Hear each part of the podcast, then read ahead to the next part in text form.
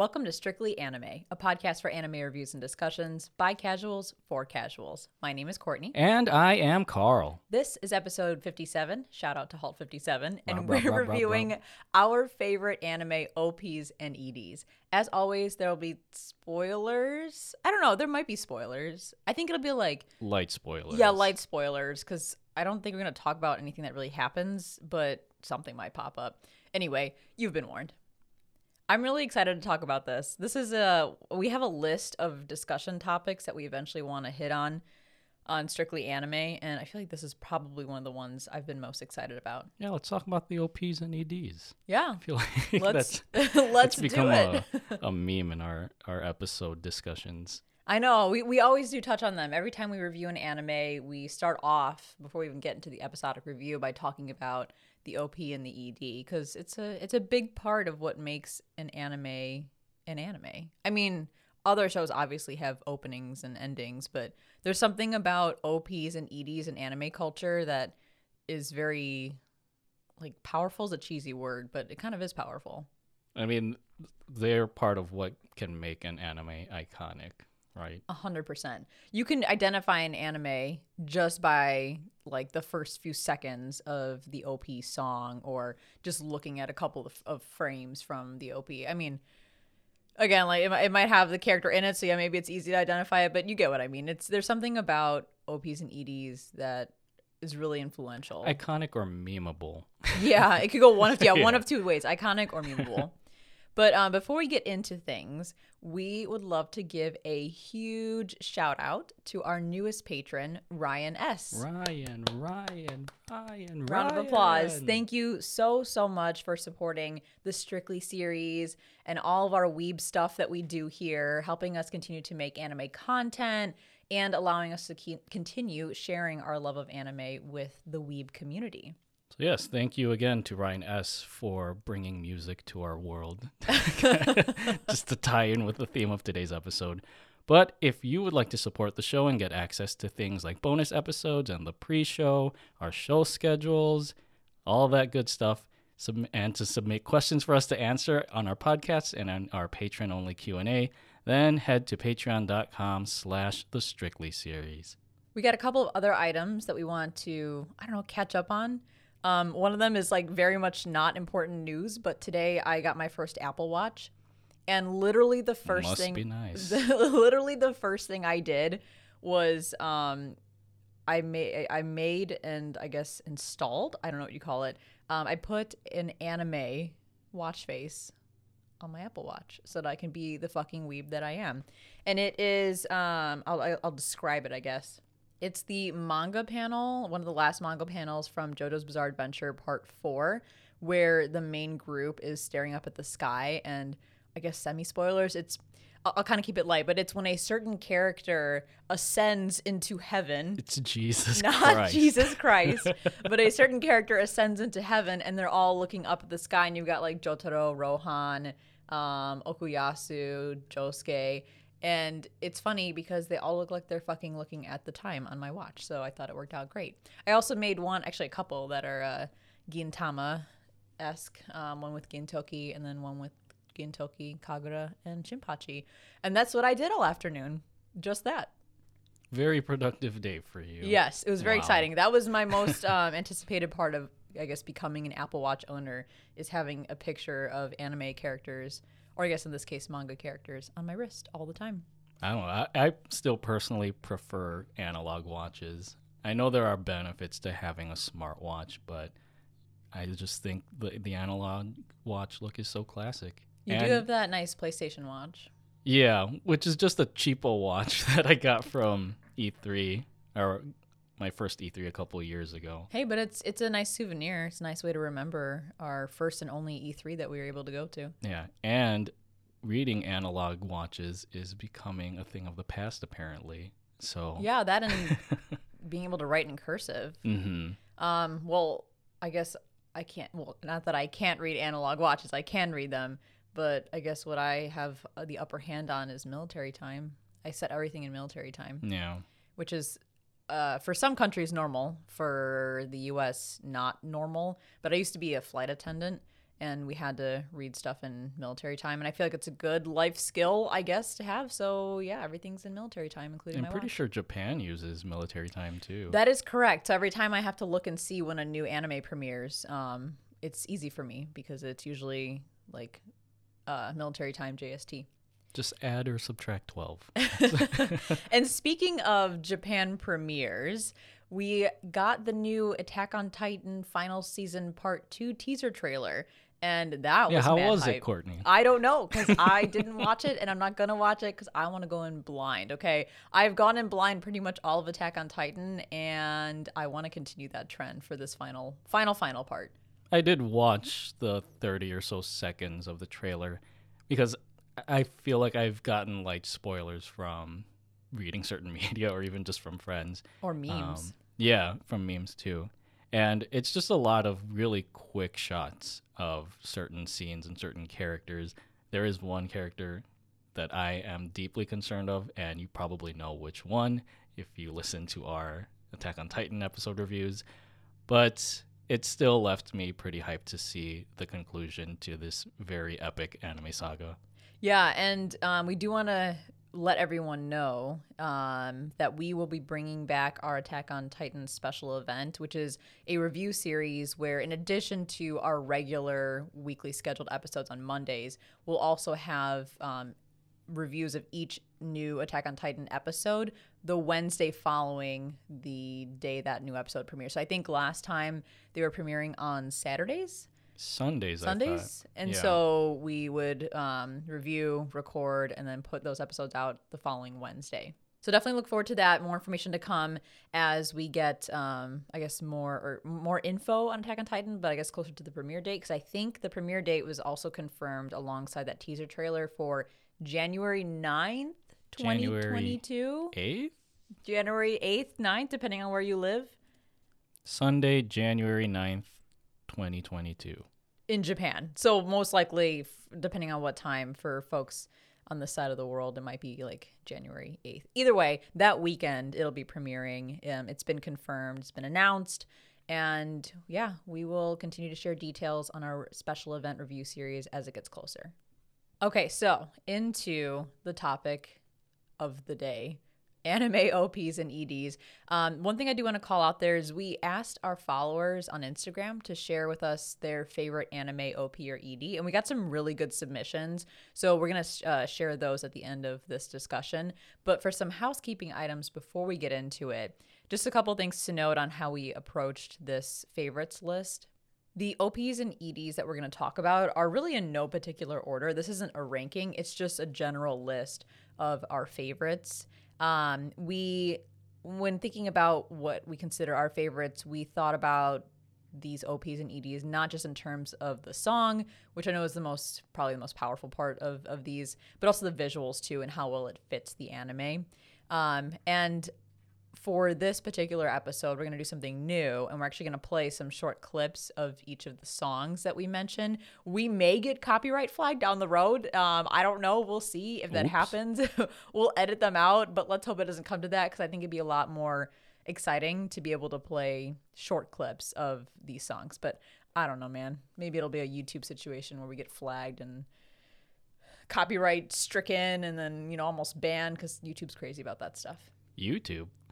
Yeah, don't they like scrub people's? Oh, I meant YouTube- more so like where where our our main platforms are. Oh yeah, I'm just joking. I'm saying like on podcast. yeah, yeah, I- on podcast platforms, similar to how YouTube has that algorithm where they scrub shit for copyright stuff and then they slap you on the wrist. Um, I don't think that's a thing as of yet on a lot of major podcast platforms, but I could see it becoming a thing of the future. So if um, if that ever happens to us down the road, we may have to re-upload this minus the audio clips, but we'll keep them in there for now. Yeah, I'll probably just play a like a recorder version of them if it comes to that. Um, one fun thing that I wanted to have us do, although I didn't actually mark it, so I might forget. Remind me if I do. Um, I wanted each of us to pick, as we go through our list, one OP and ED that would be the OP and ED of your life soundtrack. Because I know, like, a, a soundtrack song from Code Geass would be like my life's soundtrack song, but I also need an OP and an ED as well to go with that. So think about that as you go through it. But again, I, hope I don't forget. Um, we'll have an honorable mentions uh, list at the end where for example, like if a, a song's absolutely amaz- amazing, but the visuals suck ass, or vice versa, um, or if there's one song that we love, but we haven't watched the show, so we can't comment too much about you know how good the OP or ED really is, we'll throw it on our honorable mentions list at the end. And this, of course, is by no means an exhaustive list. Um, there's a shitload of OPs and EDs that we love and that are on our Spotify playlists and all of that. Um, and I could see us probably revisiting this topic in the future as more OPs and EDs come out, but I think we've got a solid list to start. So let's get into it. Can I start this one? Go right ahead. Okay. So, first on my list, although again it's in no particular order, I'm just going to start us off right here with a fucking banger. The first one is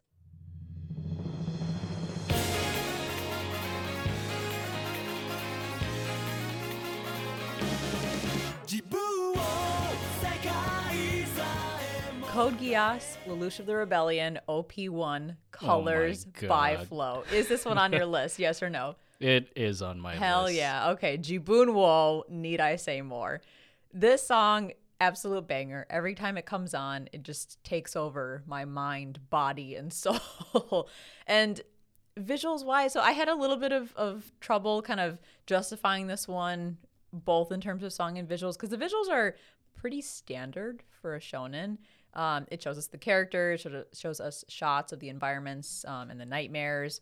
Um, but overall, just kind of highlights key things without too many spoilers, but not doesn't do anything out of the ordinary. But I will say of all the Code Geass OPs, this is the one that seems most unique visually because I think we mentioned in our Code Geass review series that the other OPs tend to reuse a lot of imagery from previous OPs, which is actually kind of weird to me. So I think this is probably one of the best, if not the best, Code Geass opening, plus certainly one of my favorites. Yeah, now that I think about it, a lot of my lists of OPs and EDs, these choices are based on whether or not I would sing these songs in like a karaoke session. yeah. So obviously with Colors by Flow, um, the first OP for Code Geass, um, it's definitely on my list because I know we've attempted to sing this song with friends at like a karaoke when we did karaoke at our at our place. We, um, you mean you? I yeah, don't. I mean, yeah, I don't uh, sing. I'm petrified of singing, right. but in my heart, yes, I screamed inside my heart. and there's just something about that, like synthesized trumpet at the beginning. Yeah. Well, there's and the like drum roll. Yeah, the drum starts. roll, and then that stupid synthesized trumpet.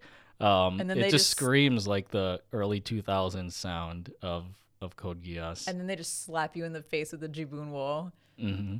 Hit the Jibun Wo. like that's all. That's all you need to say is Jibun Wo, and I will immediately know what you're talking about. That's it. Like that. That to me is pretty pretty powerful. So you're up next. What's what's next on or what's first on your list? So this one should be revered as an anime classic, and that is.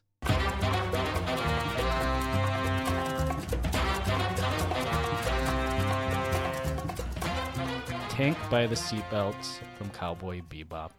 Hell yeah. I'll I'll even one up you not one up you, but I'll even add to that. It's iconic. It, it, it holds that coveted title of iconic, I think. Yeah. It is definitely the jazz anime standard that is unrivaled in both visuals and sound. Even I know that this the song itself is well known even outside of the scope of like the anime community um, and even the the visuals of it you know it seems like it's inspired by an like an action or crime show from the 70s and i actually watched the archer intro um, because a lot of people have been making comparisons with the archer intro and how it compares to um, the original cowboy bebop op and it's very strikingly similar. Really? I should watch it. I- i've seen archer but i don't think i've ever caught the op or the opening it's mm-hmm. weird calling an American cartoon um like an OP. Yeah, it's it's the opening. But yeah, I I agree. I mean, there could never be an OP more fitting for Cowboy Bebop than this one, both musically and visually. It stands apart from any other OP at least in existence to my knowledge because the visuals first off don't spoil anything which is fantastic Um, the song has virtually no lyrics besides the spoken word part in the beginning. And it is just so fucking cool. It's so stylized. The art is incredible. And there's something impactful that happens when a song and the accompanying visuals just work so fucking well where you're blown away every time you watch it. Like I I can I've never had an experience where I watched this OP and just was not totally engulfed in it and just enjoyed the shit out of it. And it just yeah, it just goes so well. It all blends together and fits the show to a T. And I know we haven't mentioned this yet on the podcast, but I'd like to briefly talk about the Netflix live action Oh lordy. that is I supposed to, to come out. oh um, boy. I think later later next month.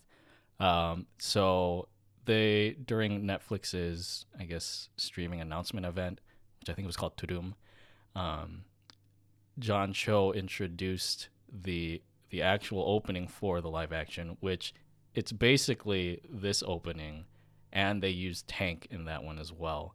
But I, I even I know that Netflix um, posted the the opening on Twitter, and then I responded with a, a gif of um, Don Corleone from The Godfather saying, "Look how they massacred my boy," because that's basically what happened. Like, you know, as as iconic as as this opening is, I know they were trying to pay respect and be as as much of an homage as possible to the original but there's just something about the original that that has has a has an essence that can't be transcribed into live action no matter how hard you try I completely agree. So I've never seen it because I knew I wouldn't like it. I I'm just one of those people who has never been a fan of live actions. I've never seen a live action that was nearly close enough to good um, or worth watching, and so I just I get nervous about them. And this is one of both of our favorite um, top three all time favorite anime. So it's I, I'm just scared it's going to put me in a really bad mood if I watch it. But I have heard a lot of people say the same thing. There's certainly a, a fan base that a part of the fan base that says this is good. It's it's an honest try. You know, it's not that bad. But there's also a, a probably a larger part of the fan base that says this is just like cheap. It, it's just they they understand what they're trying to go for and they appreciate the attempt. But it uh, from what I hear, it just turned out to look very campy. Um, almost like, like a Brazzers porn parody. I haven't that's an heard that, extreme that's an extreme criticism Um, but But I have heard it looks very amateur for what is supposed to be a professional production. And just looking at the costumes and still images that I've seen that have come out already, I could say the same thing just about like the characters and the sets. It all just looks like a bunch of weebs put it together um, in, you know, with their low budget and with their lesser skills in filmmaking. And like, it just feels like a cosplay situation, which is not bad. Cosplay is amazing, but not for a professional um, you know, huge production like this is supposed to be. But anyway, yeah we digress yeah, so, So- Cowboy Bebop, the OP, the original OP tank is absolutely amazing. But I have to ask, would you consider this the OP of your live soundtrack? Or do you have something else? I have something else that's kind of similar, but this would probably be a runner-up just because of how much I love this song. It is your your ringtone. So It is. It, it's my alarm clock in the morning. yeah, every time. so every time they do the dun dun dun dun, like I get triggered by that. Even just listening to it, like listening to the song properly. um, and you know, I just love this song so much that it's actually uh, the the three two one let's jam line from the beginning of the song is the name of my anime playlist on Spotify. That's true. So it's it is a public playlist. So if any of you out there want to give it a listen, go right ahead. Um, just be warned that right now it clocks in at 15 hours. we have a lot of music from anime that Yeah. we love. It's a it's a joint list. Um, so yeah, if you're if you're enjoying our OP and ED list, our favorites list, definitely check out that Spotify playlist if you can find it, because you'll just- get yeah. you'll get a plethora of other songs in anime that we really enjoy. But moving on, I'll I'll jump to my next one on my list here. This is a very timely one because it is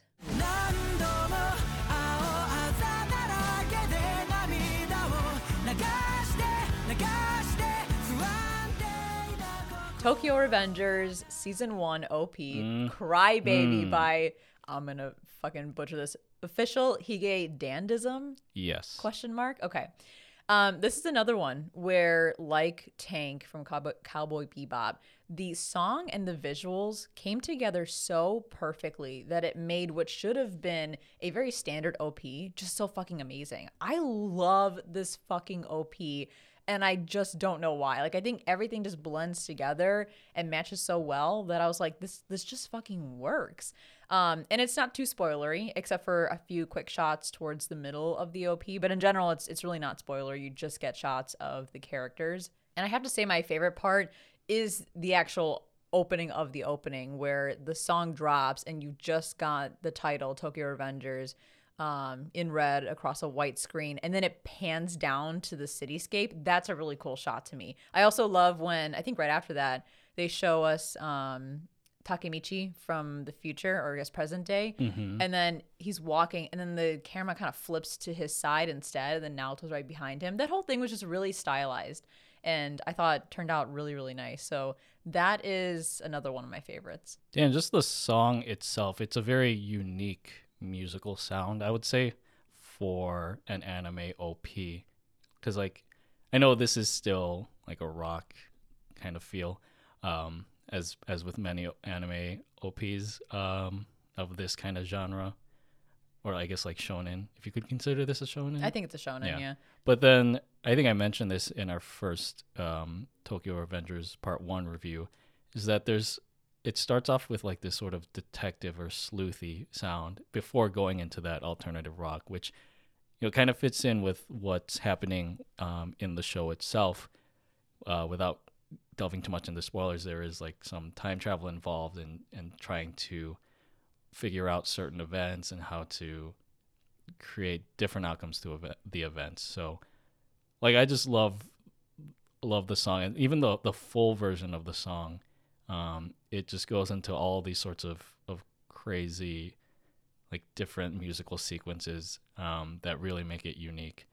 Um, yeah, visuals wise, you have a much crisper character designs than what you typically see in the show itself, especially towards the later half Yeah. of, of the se- of this first season. Yeah, for anyone who tuned into our Tokyo Revengers Part 1 or Part 2 reviews, we did touch on how there were some struggles with the animation kind of in the middle of the show. Yeah, but it's not like bombastic visuals that you would usually see in, in OPs, um, where it's like all these characters panning around doing crazy action shots. It's just flashes of different like memories or or of different characters um, that that just fit in with the musical uh, musical motifs.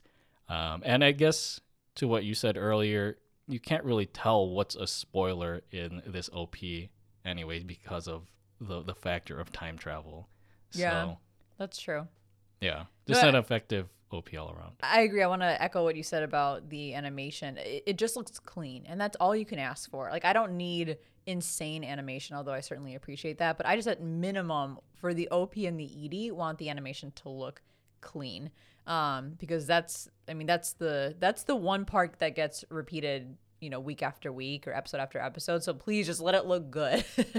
just make it look nice. That's all I ask. But yes, Tokyo Revengers certainly does look nice, and that it's just such a cool song and i don't know the name of the lead singer i apologize but he sounds like bruno mars i just i think he sounds like bruno mars like he has that bruno mars-esque type of sound He doesn't look a thing like Bruno Mars. yeah no absolutely yeah a lot of people there's not many people who look like bruno mars but Mm-hmm. um yeah he just he has that bruno mars type of sound to his voice and he's got a really powerful voice yes. and i enjoy listening to him sing i think he sounds awesome There is a live version of this. I think they had a concert sometime during the year, um, and just watching him perform it live is just crazy because it, it's very high vocals and it's it's hard to to hit those. And you know, I've I've tried singing this song on my own, and it's even a struggle for me. But he just nails it perfectly. So. Yeah, and you have um, actual music training, song You training, make it sound so- training. so professional. like, Well, I didn't can't even sing in, myself like, to sing I didn't sing at so- Carnegie Hall or anything, but yes, I, I I have taken vocal lessons. There you go, um, vocal lessons. That's yeah. what I was looking for. but I have yet to reach the level that this man is singing at. All right, what's next up on your list? I'm going back to another throwback, and that is.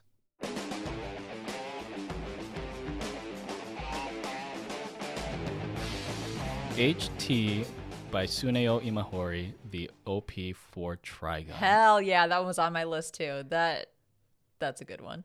This one is actually what I would consider the OP of my life. Oh, really? the Trigun OP. Interesting. Okay. Yeah, it's yeah. So HT, just like Tank, is another example that OPs that have instrumentals can work well if pulled off right.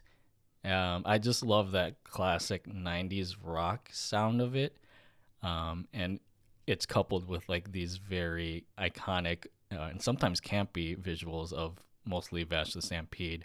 Um, it's him in like either serious mode or goofy mode, especially a lot of shots with his billowing jacket and obviously the the the guns the the gun that he holds. Um, I know, like so I remember like I would play this just cruising down the road in like a, my car, and it just has that that nice feel to it. I agree. It's a fucking banger. It's just another one of those songs that's fucking cool. It's just cool, and it's not like a rock song that's I don't know, like you get a lot of screamo and stuff in some anime um, OPs, but this one's different. Like it has a very, I guess, Western feel, for lack of a better term. Um, and so does the show, really. I mean, it's kind of set in like this Western type of environment. And to be fair, though, the OP visuals do reuse a lot of moments from the actual show. Um, so they a lot of them aren't original images, but they're all, all of the most striking and cool moments um, and shots of Vash. So I don't mind it. And for a show that that's that's that old, that's kind of typical from that era of anime to have um, a lot of recycled, not recycled. I hate to say that, but reusing some of those shots um, in the the OP. But it looks great, and like you wouldn't really know because unless you watch the whole thing, because they seem like they're original images. That's what I thought. Because again, there's a lot of shots of like Vash, like sitting on things or standing on things with his his his There's jacket. so that those do show up though. They not all of them. Oh. I think some of them may be originals for the OP, but there are a lot that um that show up. Like him walking in the desert with his like bag slung over his shoulder or whatever. I'm pretty sure that's from Mm. um one of the episodes. Because when we did our Trigun, um, well for me a rewatch and for your first viewing, I picked up on that because it was the second time I had seen the show. Um, man, that was a while ago. That was one like our It was like yeah, one of our yeah, first review series that we ever did um, here at Strictly Anime. Man, what a throwback! Throw throwback throwback. what a throwback! Um, but yes, I have to agree. HT is great. I don't even know what HT stands for. Do you know? I don't know either actually. Hot Trigun. I was like, hit hit the hit the trigger. Hit the know. trigger. And next up on my list, as I scroll back up here, ooh, okay, this one I'm gonna have a lot of fun talking about, but you may not be able to speak too much to, and that is.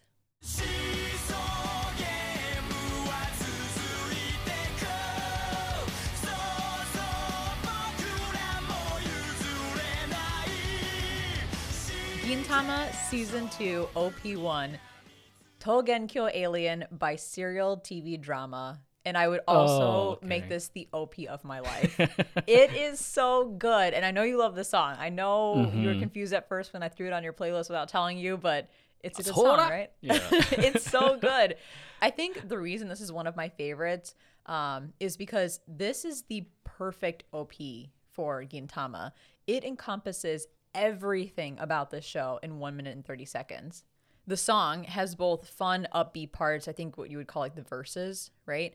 And then more intense parts, like in the chorus of the song. And that complements the the transitions of comedy to drama in this show, because this show hits on comedy and drama pretty hard. Um, it's not easy to do that, but they hit on both very, very well. And then to add to that, the visuals also transition from comedy to drama when the chorus hits or fades out. So you see both sides of this of what this anime has to offer in this OP. Uh, plus, the very first part, like the the second it starts, you have Gintoki Kagura and Shinpachi making that fucking weird smile face, and it's just a great way to say welcome to Gintama season two. And yeah, I don't know, I just I love everything about it. It's got all the characters, it's got um, all of the the goofy things that Gintoki does. And there's also one, I think, one alternate version where the trio um, actually crashes into each other at the end, and they lay there on the ground moaning, kind of like Yeah, you showed me that. like one. what The Simpsons does. How like, well, they do it every single, Family Guy has done it. yeah, where Where they it's like that that one dancer interrupts the whole thing and says- tells Peter she's pregnant or whatever. yeah, so that that's basically what they did here is that they had um, Gintoki and Shinpachi on the Vespa, and then they had Kagura riding Sadaharu, and then they crash into each other, and they're just on the ground moaning like, "What the fuck did you do that for?" So yes, love this. I would call it the OP of my life because I feel like my life's got plenty of comedy and drama in it, and it's just a feel good song.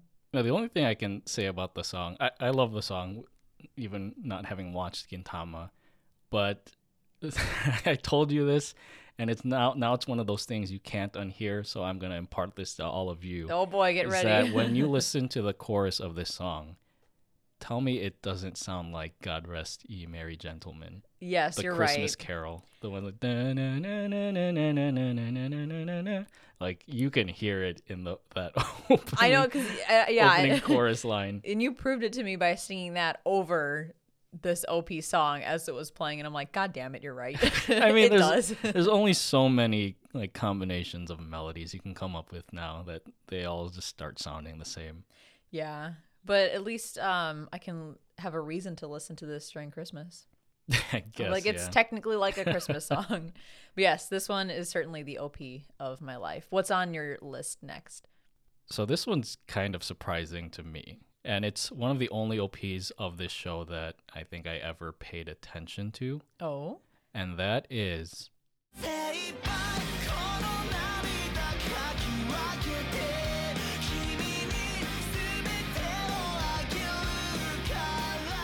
Polaris by Blue Encount from My Hero Academia season 4. I fucking knew it. I knew you were going to pick that one.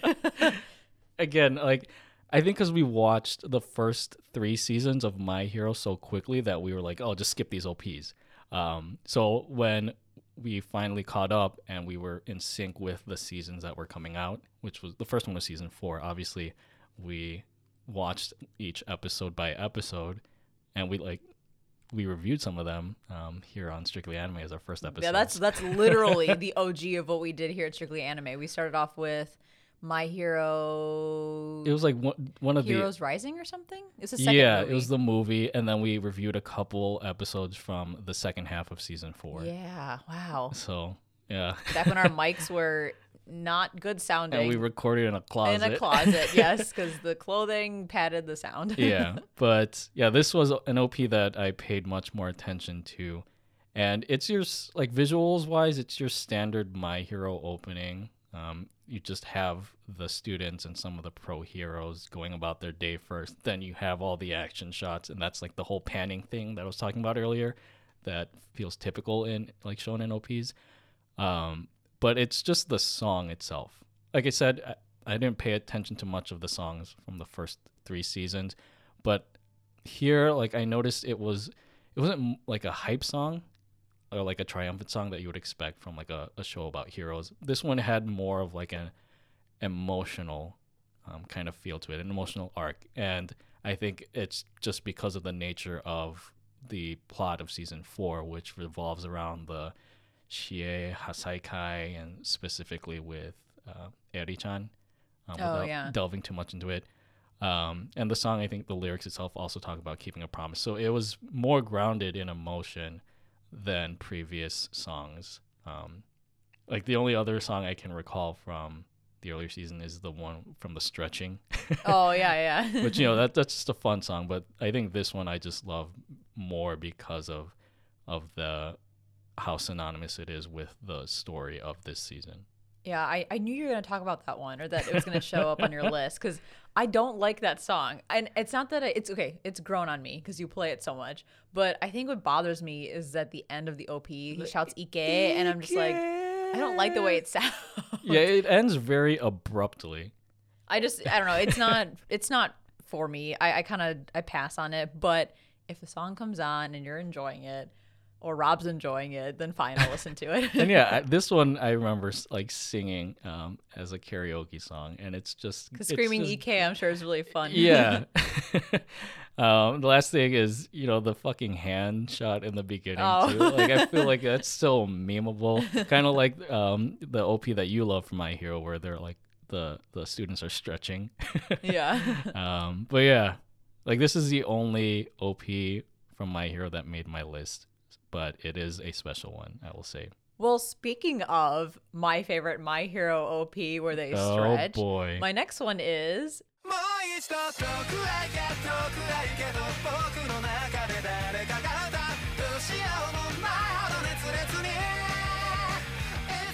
My Hero Academia Season 2 OP1 Peace Sign by Kenshi Yonezu.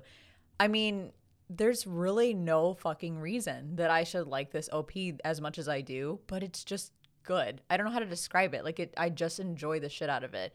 The visuals, so I think this this was during season 2's tournament arc. I think the tournament arc was the first part of season 2 and it's a 100% perfect fit for this half of the season, which is um I think yeah, yeah, it's that first tournament arc. And so it's just everyone stretching, then hitting some combat moves at the end. But I love it because first of all, like some of the other OPs that I really love, it doesn't spoil anything. And there are some pretty decent decently spoilery OPs um, out there in My Hero, but this one just it doesn't spoil anything at all.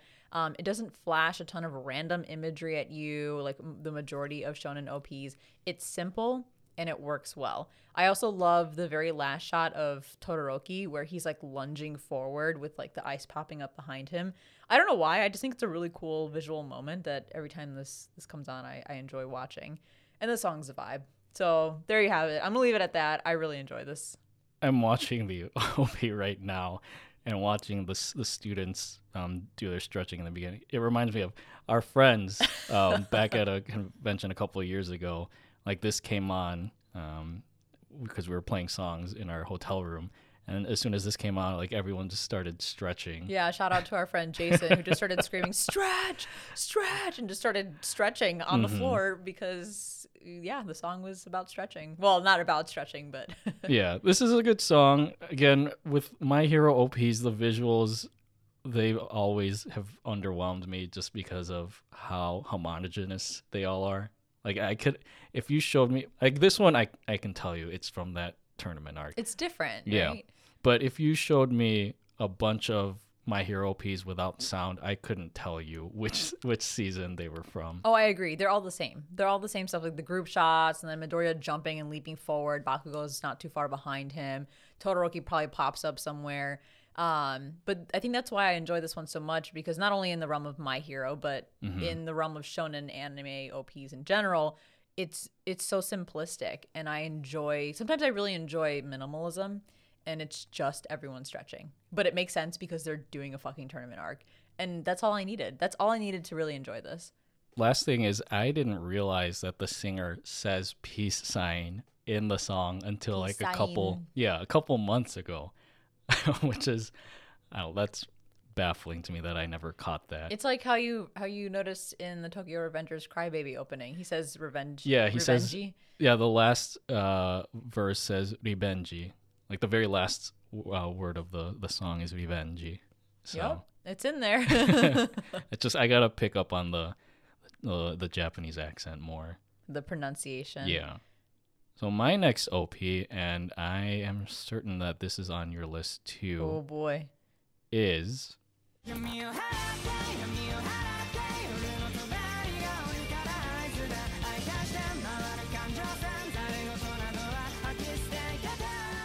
kai Kitan by Eve from Jujutsu Kaisen season one. Let's fucking go. you you know it. It is on my list. like the the visuals on this one are crazy because um, for the most part it, it starts off with like these stylized i'll say saunters of the main characters of um, itadori of shiguro and um, kugisaki. Um, and then it's coupled with these almost photorealistic backgrounds. Um, so vastly different from like the animation that we see on the show but i think they just nail that unique style down so well. And it paired with a very hype song. Well, let me let me jump in there because I completely agree. On the surface, this can easily be classified as a standard shonen opening, but holy shit, the animation gives me chills every time I watch it. It's smooth as silk. Um, it has really badass shots of the characters. For example, that cir- circling aerial view of Gojo on the tower. That's fucking That's cool. beautiful, And his hair's whipping around, but it looks really well done. Um, Kugisaki, uh, that one shot of her snapping her fingers as the quote unquote camera kind of zooms away from her and her um her nails not Yeah. like fingernails but like but like metal nails kind of lift up in front of her it's such eye candy the whole thing is such eye candy Even the the aerial shot of Tokyo in the beginning when you get the title card of Jujutsu Kaisen, like it's just so impressive to look at. Again, you think that it's it's a photo of act, the actual city of Tokyo at night, yeah. But it's not, and it's just so strikingly beautiful. and on top of that you have a panda jumping across the rooftops fucking panda. that was so confusing it's like only a split second. I know, and he looks like he's struggling his legs are probably really short and he's probably really heavy. But that was so confusing for the longest time until they introduced that character. I was like, why is there a fucking panda running across rooftops? But you'll know if you watch the show. But I mean, of course, props to Mappa for um or Mappa. I always I always like flip flop between that Mappa and Mappa Potato potato. props to Mappa for just making absolute eye candy, just making this OP where the actual animation is is slightly different than the show's animation, um, which they kind of follow suit with the the ED as well. It's obviously very different and stylized, but just making everything absolutely clean and just phenomenal. I don't know. They did they did a great job as they do with almost everything that they touch. So yeah, I really love that. And all of this paired with such a good song makes for a great OP. It all comes together so well. And lastly, shout out to ConFam for always attempting to sing this really fast paced Yes. song at every karaoke thing we go to. It's just, I mean, if you ever like really listen to the singer um, or singers and then try to follow the Japanese lyrics, he- they are going like lightning fast. There's no way. There is no There way. is no way. And yeah, I remember the the first time we sang it. We were all just screaming and trying to keep up with the pace of the words on the And you guys were like all over the place. No one could like sing it at the same time because it was just too fast. yeah, I, I like I almost lost my breath like, many so- times. funny. Oh my god. But Yeah. yes, props to you guys for at least making the attempt. Yeah, and like final thoughts for this is, you know, I'm not, a, I wouldn't consider myself a huge fan of Jujutsu Kaisen. I feel like I've made that clear many times on this podcast, but yeah, I, I will give a shout out to this OP just for being such a standout um, from a lot of what we, a lot of the OPs that we've we've seen now. The only thing I cannot forgive about this OP is the fucking lie that plays at the end of it. Oh god, yeah. And I'm not going to spoil it, but yeah. So that you was a fucking lie. you you can't do that to us, man. But other than that, yeah, Kai Kai Kitan is a it's a vibe. So what do you have next? so I'm gonna I'm gonna take us way back. I mean OG, well not OG anime. I'm sure someone could argue there's something more OG, but for our generation, an OG anime, and that is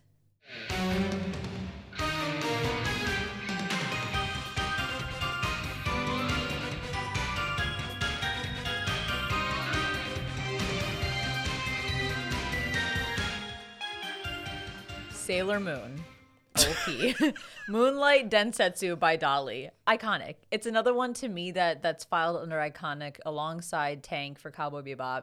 Um, and both the Japanese and the English versions are really good. Of course, we grew up with the English version here in the US, um, so it's more nostalgic than anything, but both versions are honestly super good. I would say visually, they're kind of standard shojo stuff, but it's a good fit for this type of 90s anime. And plus, it looks super fucking aesthetic nowadays. The, the I will say though, there's a very big difference between the visuals for the Japanese and the I don't know if it's the U.S. version or the overseas version or the English version, whatever you would um, you would call it. But the visuals for the Japanese version are far superior. It's very stylized and just screams '90s anime. Um, the visuals for I'll just comment on the U.S. version because you know um, here in the U.S. Um, that that one takes parts of the Japanese visuals, but um, they use a lot of what seems to be snippets from the actual show, so it's not nearly as badass as the Japanese version. So I think visually, the Japanese one is is better. Um, song wise, they're both pretty on par. But I am kind of sad though because it's not. Neither of them are on Spotify. Oop. I wanted to add it to the three two one Let's Jam playlist, but it's not there. There is a way to add stuff that's not on Locally? Spotify. Yeah, Yeah. locally. And that's what I for those of you who have looked or have found my playlist, you might find some hidden tracks. Those are just on directly on my uh, devices. So unfortunately, they can't be played across Spotify and like on different devices. But I can add this one. Like Please I, do.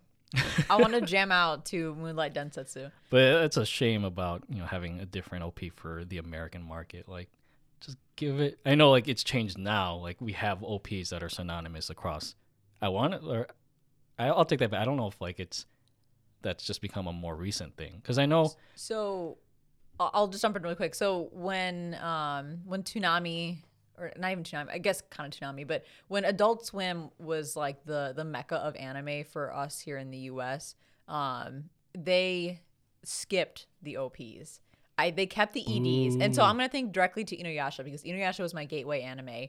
Um they skipped the OPs, but they would always play the EDs. So I know all about Boku Tachi wa, I'll leave it at that. Um and all- and all of those, but I think now maybe they play the OPs. I'm not sure. So I think outside of Adult Swim during that time, they never played any of the overseas or the Japanese um, OPs or EDs. But Adult Swim was unique in that they did play those. mm, And I, I get it, I guess. Back then, maybe it was weird to hear something in a different language. Nowadays, we've got plenty of stuff from all over the world um, being played here in the U.S.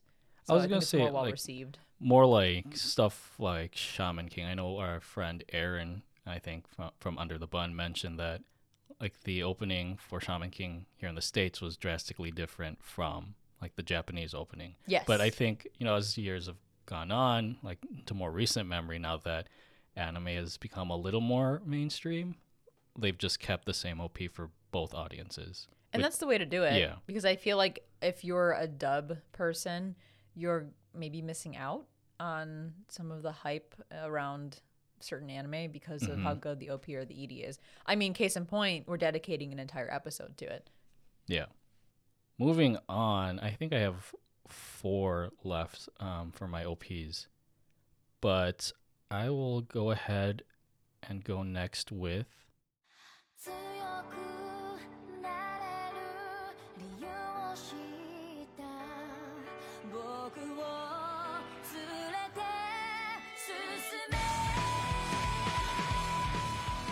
Gurenge by Lisa from Demon Slayer Season 1. Yes, let's go. That's on my list too. Like once you hear the, the Tsuyoku Nareru in the beginning, it, it's over.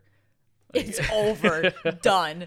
KO'd. this too it it it's like an anthem because whenever this comes up on on a playlist our friends will all just start singing it and then no, no, they'll start screaming, screaming, it, it. The, the susume like obviously that's the part where um everyone goes crazy um visuals wise it's just like a I call it a Spark Notes or Cliff Notes version of Tanjiro's journey. Do those do those still exist? I don't know if college students still use Spark Notes, Cliff Notes. I don't know. It's a good question. I know I relied heavily on those Yeah. in college. But then, other than that, you have other great shots, especially of um, Muzan Jackson when he's in that room that like, um, like that that revolving room. I don't remember what that location was called, but that when that comes on and you hear the guitar riff with the drum beats, like Yeah, right before the the, chorus, part. like yeah, it's such a hype hype part to for those visuals and music um, to both click together.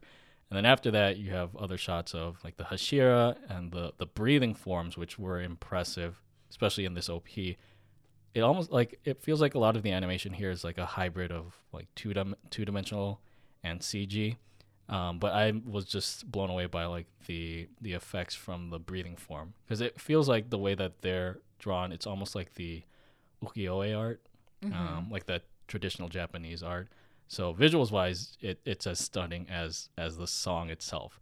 And this song has become so iconic that I remember seeing a, a video, like a clip of the closing ceremony for the Tokyo Olympics this past year, and they used like a a big band version of this song um, for like a choreography. Like, oh, that's awesome. I think you showed me that. Yeah. It's just crazy, but yeah, this one song wise, it's probably gonna be in the history books for anime OPs. Yeah, I have to echo what you said. Talk about an emotional and epic song to fit an emotional and epic anime. This one just it, it's another one that fits perfectly. And I'll I agree with you on the coolest parts being that that bass drop um, where you see like Nezuko's hair falling and then it, it Oh, yeah, switches to Kibutsuji aka Michael Jackson. Like that that's one of my favorite parts along with I'm going to add one more. Um, along with the part where Zenitsu jumps in front of Nezuko and hits that first form attack, but just like explodes Oh, right. with lightning outward. I just, I mean, I love that anytime he does it in the show, but seeing that in the OP, that's probably one of my favorite parts. All right, next up on my list, I'm sure for those of you who know what I love in terms of anime, you probably are expecting this to pop up at some point, and here it is. The next one is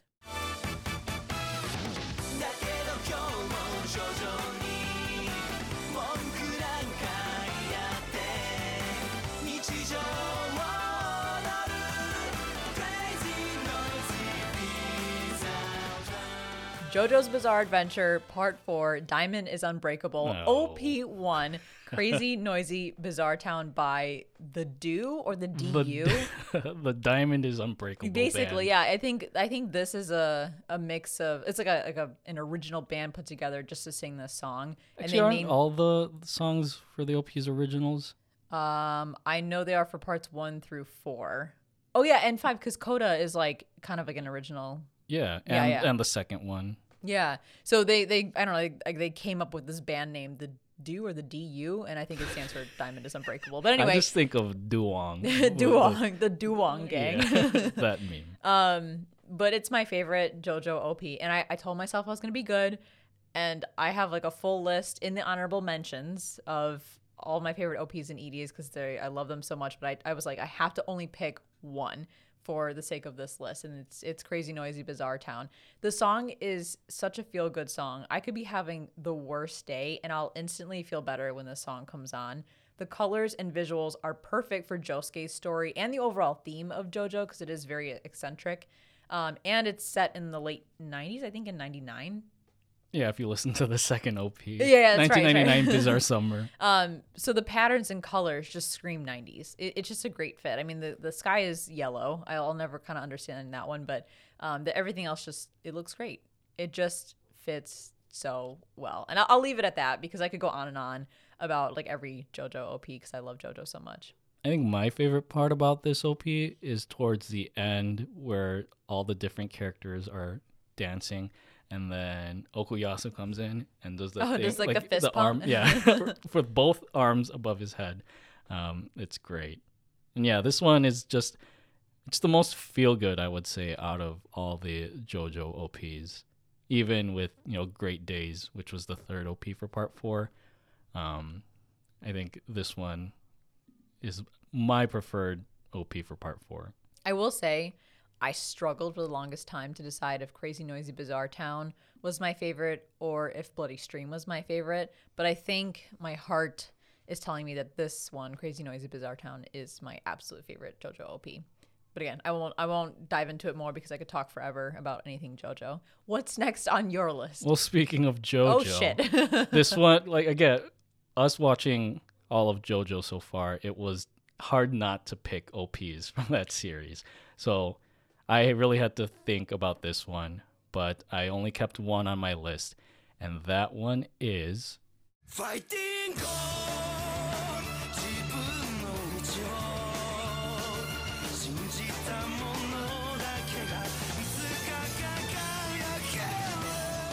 Fighting Gold by Coda from JoJo's Bizarre Adventure Part 5 Golden Wind. oh my god, it's such a great OP. Yeah, this one I had a toss up between this and Stand Proud because I also love Stand Proud from Part Three, um, just because it has that '80s feel, like the '80s rock feel, and then you have Jotaro and all his his buff glory. um, taking over that OP. But I think this one is another JoJo OP that just does everything so well from the music to the visual design. I think we talked about this on one of our Strictly JoJo podcasts, um, and even just outside of that too, is that the aesthetic for this it feels almost like a watching a James Bond movie opening. Yeah. That's a good way to describe it. Yeah, because it has shots of the characters, but it's also like just these like psychedelic images um, besides them, um, and even the song itself has that espionage feel, which is sort of in line with what happens throughout uh, part five.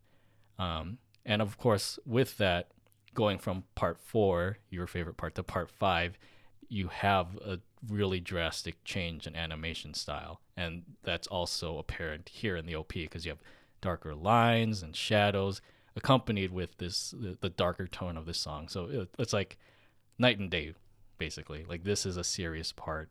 And I love that it also brought back uh, Coda, who did the OP uh, Bloody Stream from part two. Because he, I think he nails the song really well with his, his sort of raspy voice. And he's appeared one, two, three, I think in uh, three other songs for JoJo. So it's only fitting that he come back for a fourth one. Yeah, I, I so visually, I think my favorite parts of this OP are when you see Mista running, like just his feet, and then he kind of stops and then points his gun. That's really cool. That's very James Bond.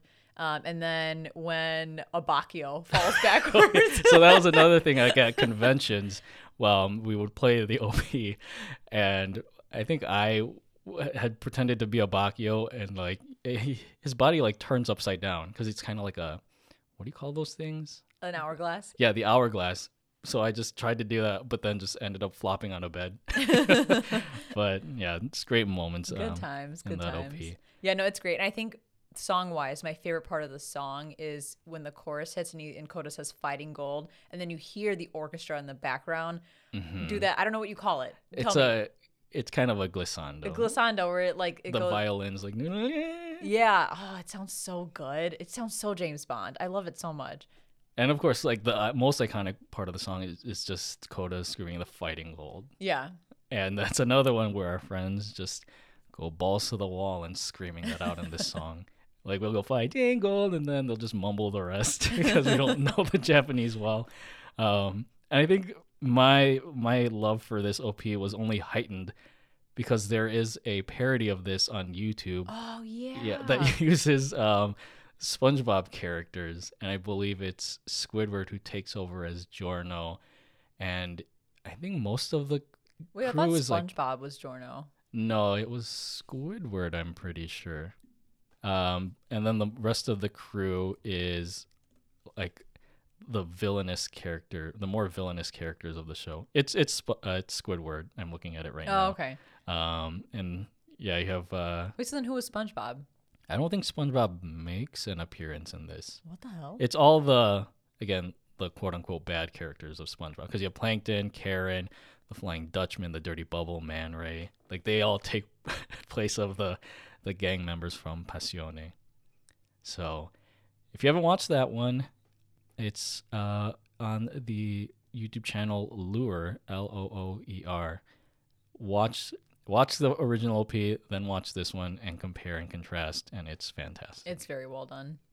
How many do you have on your list? I only have two, so Two left. two left. I yeah. have one, two, three left. Okay. But I think we'll probably have another overlapping one, is my guess. Okay. Um, but this one probably is not overlapping, and that is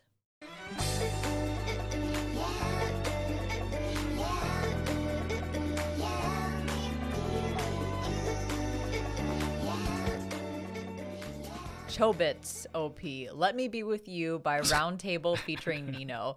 This is another throwback um, for all the folks who grew up with anime around the same time as me. This song is just such a vibe. The visuals don't do anything spectacular. However, for an early 2000s, I believe, anime, it was really aesthetic with all the slow mo shots of Chi and Hideki with like colorful backgrounds. And uh, again, it doesn't spoil anything like a lot of my other favorite OPs. It's just the two of them, but the show is just about like not just about the two of them, but they are the the main characters. And I don't know. I can't say much about it because there's really nothing that happens in this OP. It's just the two of them, but the song is great and it fits really well for the show. And I loved Chobits when I watched it back in the day. So that's that's about it. I like this one. This is the one that's like. yep. yeah, I'm watching it now, and I haven't watched this show, but I'm just questioning why the girl has. It looks like um like sheep ears. She's a robot. yeah. Okay, I remember you mentioning that, but it's just funny to look at out of context. I actually cosplayed Chi, um, man, back at one of my first conventions. Um, for those who don't know, I've been cosplaying for 2022 will be my 20th year of going to anime conventions and cosplaying. So yes, 20 years, almost 20 years. I have been a fucking weeb who cosplays. but one of my very first conventions, I think the third or fourth one I ever went to, I cosplayed as Chi, and we made those ears out of foam and then attached them kind of like to our hair so they would be over our ears, and it was kind of annoying to wear. I didn't enjoy it. I couldn't hear, mm. but it's fine. now you have other materials that you can use now, like Worbla or whatever. Worbla. How how far cosplay has gone. Yeah. So, like I said, I only have two left on my OPs list, but I think this one definitely deserves a spot, and that is.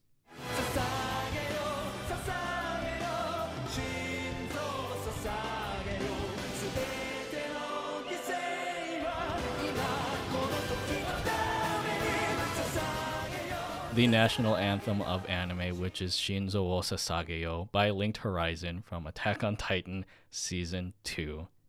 If you aren't standing up hearing this song and putting your fist over your heart, what the fuck's wrong with you? Show some damn respect. I have that on my honorable mentions list. Oh no. Only because like I like the visuals. They're they're fun to watch, but it's not like one of my favorite OPs visually. But the only note I wrote here is exactly what you said. Shinzo wo Sasageyo is the national anthem of anime. that's it. And that's all I needed for this to be on honorable mentions. I remember watching. There's a YouTube video of the band Linked Horizon um, performing this live, and one of the comments said, "Like, please rise for our national Yeah. anthem." And you know, like the the first two Guren no Yumiya and uh, Jiyo Jiyu no Tsubasa, um, they are fantastic in their own right. But something about this just it works so well for Attack on Titan. And like Shinzo wo Sasageyo is the rallying cry that you hear in the show, especially with um, Erwin um, in a very uh, Commander Erwin in a very pivotal moment. And yeah, visuals wise, it's ordinary AOT visuals, but it's an extraordinary soundtrack. Um, just to kind of point out some of the, my favorite parts of the visuals. Again, if we were to line this up with other Attack on Titan OPs, it would be hard to tell the difference. But again, with the music being so epic here, the shot of the scout banners once the chorus starts up, that makes you want to stand up on your feet and, and salute or put your hand over your heart. And it honestly gives me goosebumps too, because it's like feeling patriotic or a sense of nationalism for a country that doesn't even exist. It makes you feel proud to be a weeb. yeah, yeah. That's how the- I feel. That's the best way to uh, put it. And again, I cannot compliment Linked Horizon more on how they've composed and performed the OPs for Attack on Titan thus far. I know they haven't done an OP yet for season four, and I say yet because we still have part two, and I'm hoping that they close up, um, or not part two, season four, part two, and I'm hoping they close out the final season with Linked Horizon, because to not do so would just be a heinous crime and a mortal sin. yeah, it would feel kind of empty if they didn't have them. Yeah, but they just they embody what Attack on Titan is all about with its with its again its epic story, um, with the way that they blend the orchestral sounds with this rock anthem that just amps up the energy of the show to like two hundred percent. So, again, my fervent hope is that Linked Horizon does perform the final OP for Attack on Titan come this January. And if they don't, I don't know what I'm gonna do. We're gonna riot. Yes. no, we won't do that. I, and when I say that, I get nervous because people send like death threats to the creators because they didn't like the the ending or whatever. I'm like, okay, we're not gonna do that, but we will be very upset. my disappoint my disappointment will be immeasurable and my day will be ruined if it doesn't happen. Uh, last thing that I'll mention about this OP, rewatching it again in prep uh, preparation for this episode, there's still no context to the animals that run with the Beast Titan. If you remember, Mm, I think they hinted at what Met may be all about in the final season. oh, is okay. The what is I that spoiler territory? if it might be, um, but you know, th- I see like there's a dinosaur, a whale, a giraffe, an alligator. It's a giraffe. and an elephant, which again, watching out of context is kind of funny. Um, but yeah, I I don't know if they're supposed to represent something with the Titans um, that we've seen on the show. But I just love that there was a YouTube comment on the OP that said um, it quoted people who haven't watched AOT. Why are there dinosaurs? People who have watched AOT. Why are there dinosaurs? so yep. but yeah, Shinzo wo Sasageyo, I will proudly stand and put my fist over my heart every time. I'm taking us back yet again with the next one on my list, and that is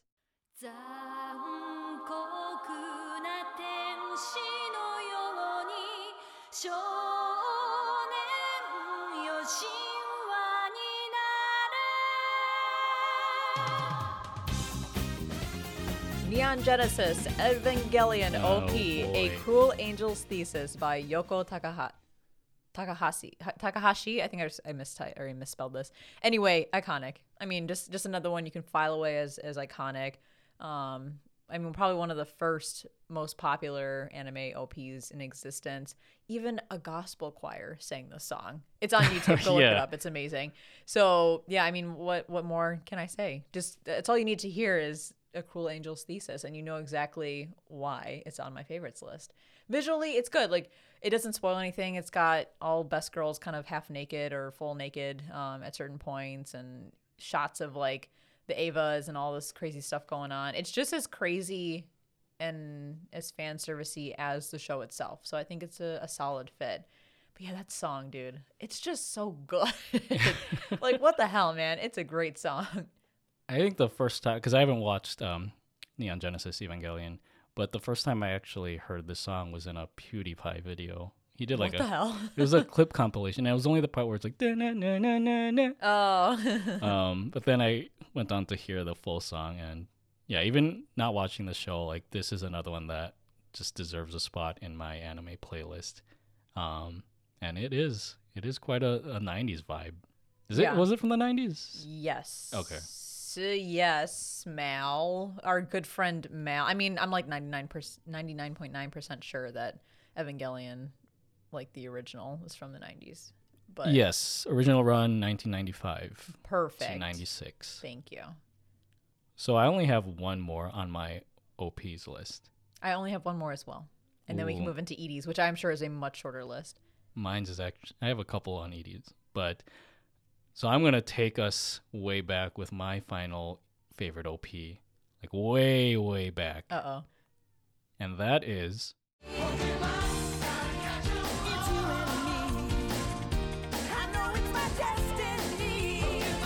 Oh, you're my best friend. In a world we must defend. the original theme for Pokemon by Jason Page from Pokemon Season One. Like this was my favorite OP before I even knew what an OP was. so, so this this deserves a place um, in my favorite OPs list. To be fair, it's it's the U.S. or the English OP because I think there was a Japanese OP, right? There is, and I watched that too and listened to it, and it's weird because the visuals for the Japanese OP, it's basically the English OP backwards. Like if you Oh. played the visuals in reverse, that's the Japanese OP for that first season of Pokemon. That's that's an interesting way of changing it up, I guess. But yeah, like any fan of anime or even outside of anime, like they know this song. This is like no the doubt. the epitome of an anime that our generation grew up with. Like e- I would say Mm-hmm. even more so than Sailor Moon. I feel like more people probably grew up on Pokemon than did Sailor Moon or anything else that came out during that time. But it is it is on my honorable mentions, so I'm right there with you. I don't know. Like I remember playing this um, on the piano at a convention once because like they just had a, a piano in the hotel lobby and like everyone around was just reciting the song word for word.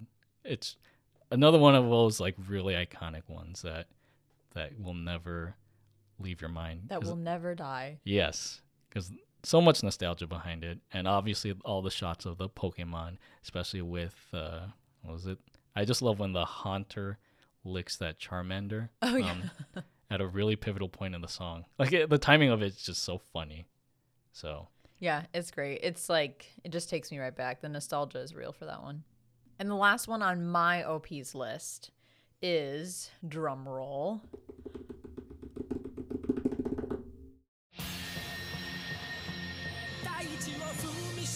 て君は目覚めてゆく天使の微笑みで連れ出して Hunter x Hunter OP1 Departure by Whoa. Ono Masatoshi.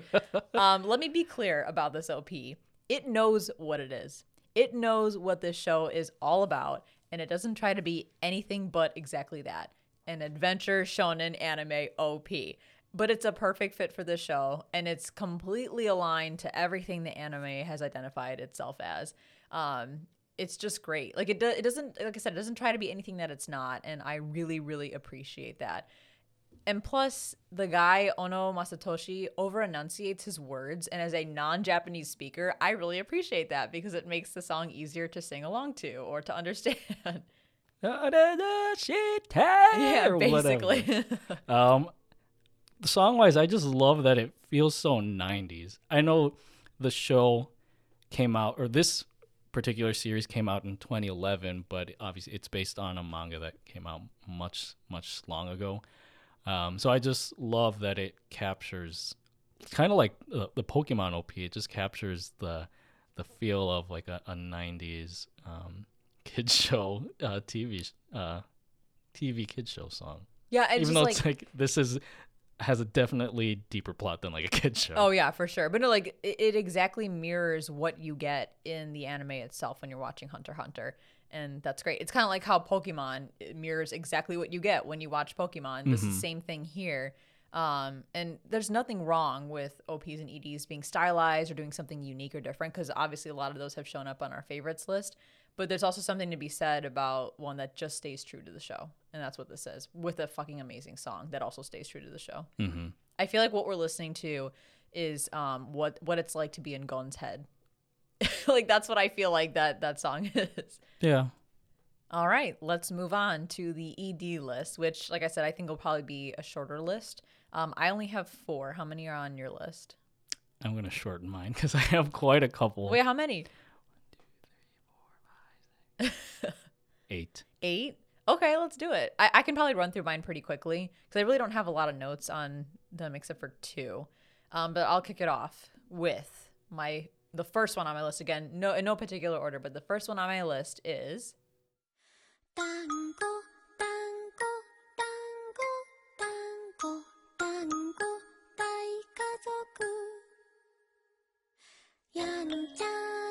Clannad ED Dango Dai Kazoku by Chata.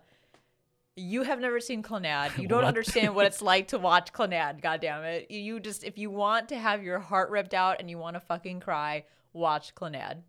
In fact, I I get choked up when I watch stuff. I'm not just talking about anime, but really anything. Movies, TV, video games. I get choked up, but I have never physically shed tears except for the one time I watched Clannad. And for those of you who have watched Clannad, you know exactly what part I'm talking about. It actually forced tears out of my eyeballs down my cheeks. And so when you listen to Dango Dai Kazoku, at least for me, it's a simple, sweet song with simple, sweet visuals of a family of dango. However, knowing what you know happens in the show, you pretty much cannot watch this ED without almost crying. I, and that's it. I'll leave it at that. Simple as that, because you don't know what I'm talking about. Maybe someday you'll you'll be brave enough to watch Clannad and understand what the memes are all about. I think you're it's a great song. scaring me to not watch this show. it's not scary. it's just heart wrenching, and you just want to, I don't know, grab onto something and cry all day long. but anyway, what's what's on your your ED list? So, like I said, I have eight, um, and there are some that I could probably take off, but I'll start with one that's kind of ranked lower on my list, which is Oh yes, the great pretender. "The Great Pretender" by Freddie Mercury from Great Pretender. I I'm not surprised. You you really do enjoy. You love the whole anime. I think this one was a a hit for you, right? Yeah, and maybe because it it caters a lot to like Western tastes, the show itself. But um, it's so funny that now Freddie Wor- Freddie Mercury is is an anime reference. Um, although I know that um, in Attack on Titan there is a Freddie Mercury Titan. Yeah, So, there is. Um, but obviously, like this was a great song choice for a show called Great Pretender. Um, it's not the original version of the song, but you know, Freddie Mercury just has that great voice. Um, and I guess I, I like this ED in particular because it's kind of like JoJo, where it, it takes a song, it's a not particularly Japanese song, but it still works well, um, again, with the context of the show. And visuals wise for this, I don't know. It, it felt like watching like watching a children's storybook, but it, it gives you a bit of a background on Laurent's character and his relationship with Dorothy. Was that her name? Dorothy? Yes. Uh, long before we f- we found out about their story um, in the show, um, and again, it, it's a very unique style, Can- almost like watching like a children's storybook come to life, because it's a lot of like cats that kind of stand in It for kind of has like a like a watercolor look to it. Yeah. Um, so just another ED that again, music and visuals kind of pair well together. But there are a lot more iconic ones on my list. Well, next up on my list, this one is very true, very very near and dear to me because I- I've already mentioned it earlier in this discussion, but um, Inuyasha was my gateway anime. So the next ED on my list is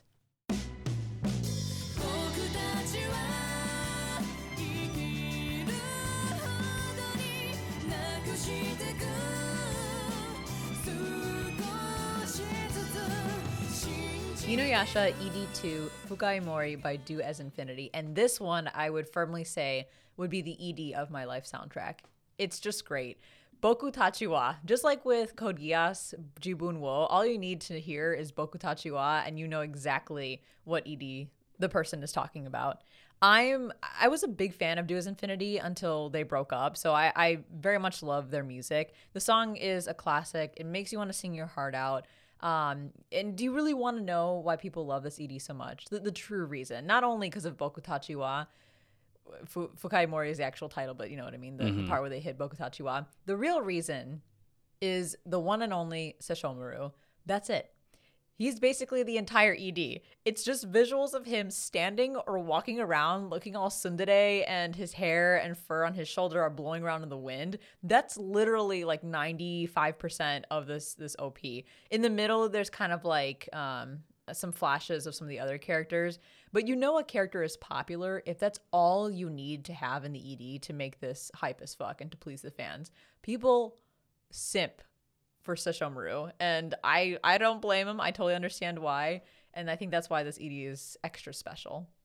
I was also gonna say the memes about um, hearing this at like 3 a.m. Oh, and you turn it up, and there's like that kid crying, and he's got his arm Yeah. up. He's like, "Yes, let's go." that's what Um, this song is. Yeah, I haven't watched the show, but I, I know of that meme. And someone also did a mashup of this song with WAP, Oh, that's right. if you right. remember. And it thematically, I'm sure they don't match, but musically, it, it works well. So it's somewhere on YouTube if you want to give that a listen. Um, it's not for the faint of heart, obviously, but What's next on your list? I'm gonna do another lower priority ED on my list, but one that's just funny, and it's another Netflix original, and that is「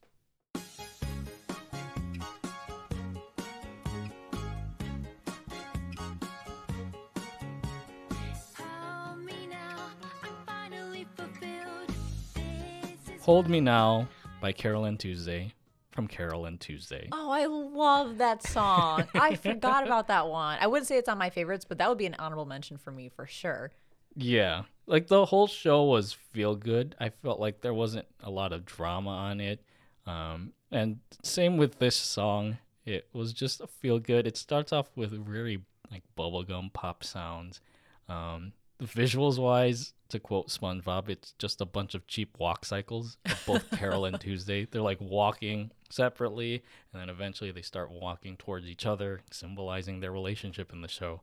Um, I think the one reason that I love this ED is that this kind of like your Gintama song, it syncs up well with uh, "What a Fool Believes" by the Doobie Brothers. Yeah, no, I can't unhear it. um, I'm not gonna provide a sample of it now, but if you know th- that song, just pair it up with "Hold Me Now," and you can hear the parts where it just sounds the same.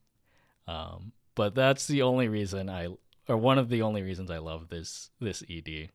It it just makes you feel happy too when you hear it come on. it's a really, really good ED. That's probably one of my favorite songs off the soundtrack, and it has a great soundtrack. Yes, especially Galactic Mermaid. Yeah. if you haven't watched Carole and Tuesday and you love a feel good music anime, definitely watch that one. All right, next up on my list, um, I'm gonna I'm gonna switch my order here again. No particular order, just the way I, I wrote them out. But I'm gonna switch this up because I guarantee. Well, I don't know guarantee, but probably you have one of these on your list. So the next one on my list is.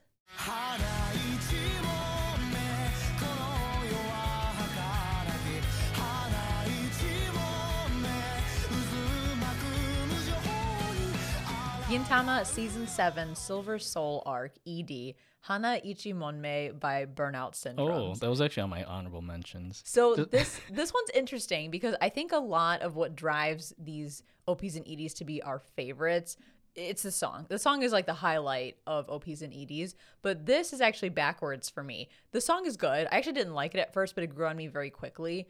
Um, and I'm not super crazy about burnout syndromes, but I would say the my favorite part about this ED is actually the visuals. It's basically extremely clean and well drawn sketches of the main characters, and they look really, really nice. I don't know if the creator Sorachi drew these or who drew them, but I love them. You know when you just see like a piece of art and you could just stare at it for hours. That's what I that's the vibe I get when I watch the visuals for this ED. Um, my favorite part is when Gintoki raises his sword, but then it switches as like the arm is raising up. Um, it switches to shots of all the major characters with their weapons. That was a really cool moment for me, and I thought very um, very unique and very stylized. It is super, super spoilery though, because at one point, I'll just say it. At one point, it basically shows everybody who's died so far in the show. Wow. Yeah. So be very careful if you're gonna watch this, but you haven't seen Gintama yet, or you're not all caught up. It's like straight up in like the middle of it. All of a sudden, they just start showing you everyone who's died. So be very, very careful. I'm warning you now. Um, but it's fantastic and visually just one of my favorites. And now you like the song too. Actually, it's on your Spotify. Yeah, I've played it a lot. Um, I know Burnout Syndromes has done one other song that from a show we watched. Uh, what was it? Oh, the Snow White Notes. They did the OP for that. Yeah. Um, but no, I, I love this song even not having watched uh, Gintama yet, just because there's a very nostalgic feel to it. And this was the last ED for the show, right? No, there's Oh, one more. Okay. So the Silver Soul arc is like the last arc, and this is the first ED of that arc. I think there's Oh, a okay. second one that comes up. I'm pretty sure. I was gonna say that it, it serves as a perfect capstone to the series, but I guess that Almost doesn't that doesn't make sense now. But I still love the song. Next on my list, um, this one you might kind of find surprising, but it is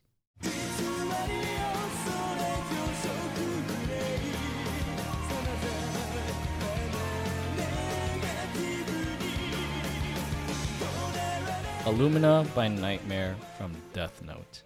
oh, that is surprising. Um, I know like Nightmare did the OP for Death Note, and it's the uh, but this one is obviously a much more subdued song.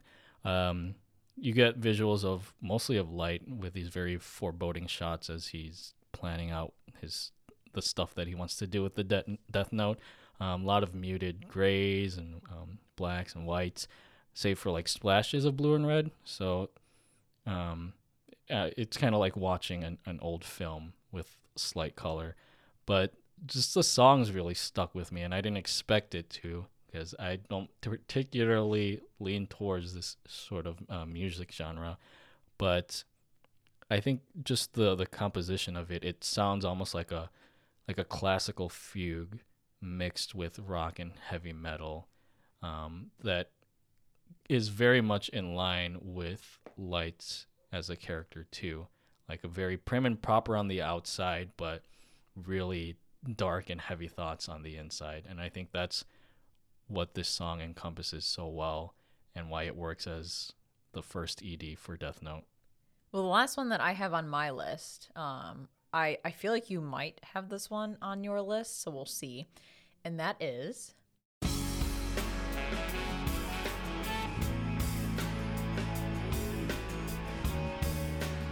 Cowboy Bebop, ED, the real folk blues by the Seatbelts Oh. featuring Mai Yamane. It's it's just it just oozes classic cool jazz. Her voice is so unique and it just fits bebop and the images are pretty much like Spike's story um, with Julia and it's really cool and I think when you pair that with the OP they just they go well together. They just work. Sometimes OPs and EDs are very different like in Jujutsu Kaisen, very different mm-hmm. OP from the ED. But here I feel like these are paired very nicely together and i think it keeps that theme of bebop going each and every episode. So i won't dive too much into it but i think it's just great and i love that song. That song's been on my playlist since since bebop was airing. Like it's it's been on my playlist forever. Yeah, it's a great closer to the show no matter which episode. Even if it's like a happy go lucky one or a serious one, um, as soon as it hits, like it hits real hard. Especially that com- uh, paired with that opening shot of the rose um, once the band kicks in. And I'm pretty sure a lot of this ED is it's like black and white vignettes of Spike's past yeah right? Yeah. Um, I didn't realize that because I was just so enamored with listening to the song that I wasn't paying attention to the visuals. But yeah, like you said, it's very rare for anime to have both a great OP and a great ED. But Cowboy Bebop being on its own like level in the ranking of anime, it's it's deserving of having both. yeah i mean i'm looking at you right now and on the wall behind you is a cow- cowboy bebop poster like a i guess an official image from funimation Yeah, I forgot which convention we got that from, but but there you go hmm So now I have four remaining um, on my list of favorite EDs. Um, I'll just kind of go through these a little bit quickly because this is a pretty long episode. I didn't expect it to be so long. Hey, I'm loving. I'm loving this discussion. I hope everyone listening is loving this discussion. I think there's there's a certain kind of magic that happens when you talk about anime OPs and EDs and it's great. Yeah. And so I'll start off my last four with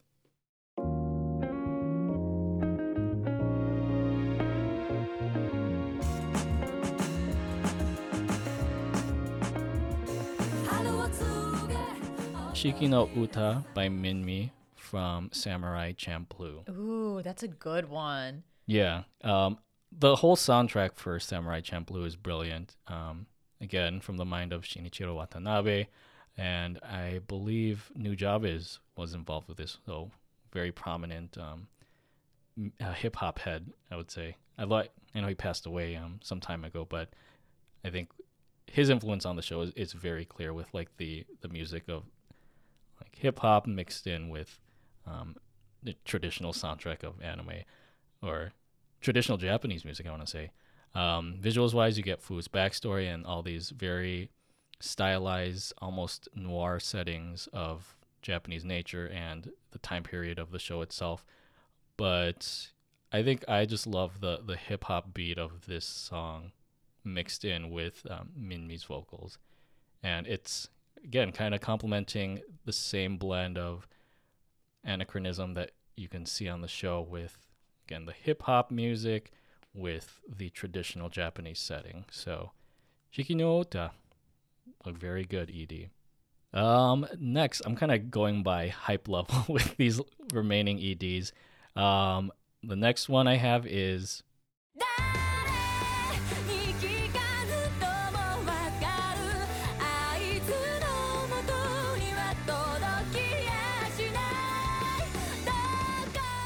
Shout Baby by Ryokuoushoku Shakai from My Hero Academia season 4. Um, another season 4 My Hero song that I'm in love with. Um, and it just like the OP, this is probably one of the only EDs in My Hero that I ever paid attention to. Um, I've listened to the band so much. I'm not going to pronounce their name again because it's it's so complicated. But I've listened to them so much after hearing this ED, and they have fantastic music besides this song. And then you have the sh- like throwback shots of a lot of the pro heroes and even the villains and some of the older students at UA, um, mixed in with these very pensive shots of the current class 1A, um, as they're all like having thoughts before going to bed. And Oh there's my the, god. the shot of um, Mirio. My boy Mirio, that pained me every time this ED played. I love it too. But then you get just and it's like very subtle. You have to like actually be looking in the the block of pictures and see Mirio like basically screaming and crying in the Mhm. darkness of his room. Oh my god, that was so horrible. Yeah, he basically embodies the feeling of this whole song. Um, but again, this being the only ED I paid attention to in My Hero, it, it's um, one of my favorites now. Two more, um, and these both have respective levels of intense hype. But um, my next favorite ED, going back to JoJo, is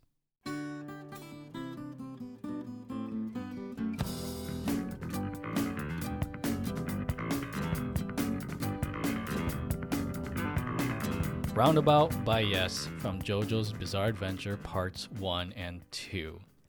And it's so funny because we know that JoJo's EDs use a lot of American music, but it's funny because this, the fact that they use this song, um, created almost like a snowball effect outside of like the anime itself. Because if you go to Yes's YouTube videos for Roundabout, it used to be clogged up with JoJo references. Besides, Used like, to be?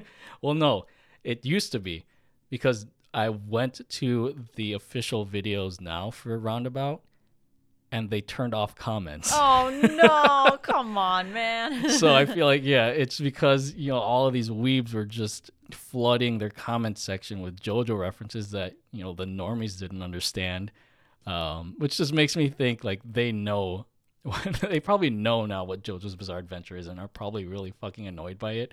But going to the ED itself, I just love that you know compared with the shots um, in parts one and two of like the almost like the stone masks history or whatever, like the carvings on the walls and the like shots of the characters that appear in each part and in each episode, they have a varied use of the song itself. So you're not always hearing the same section of the song um, every episode.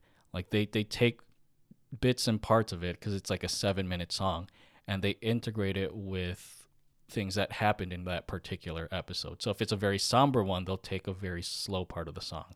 Or if it's a very intense episode, they'll take like the intense guitar one of the intense guitar solos of the song. So it's very versatile in how this song is used.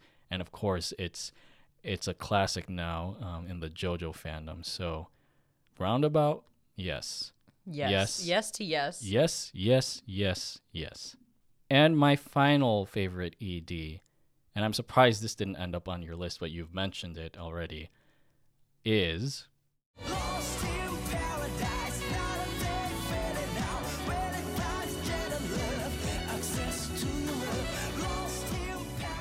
That's right, Lost in Paradise by Ali featuring Aklo from Jujutsu Kaisen Season 1.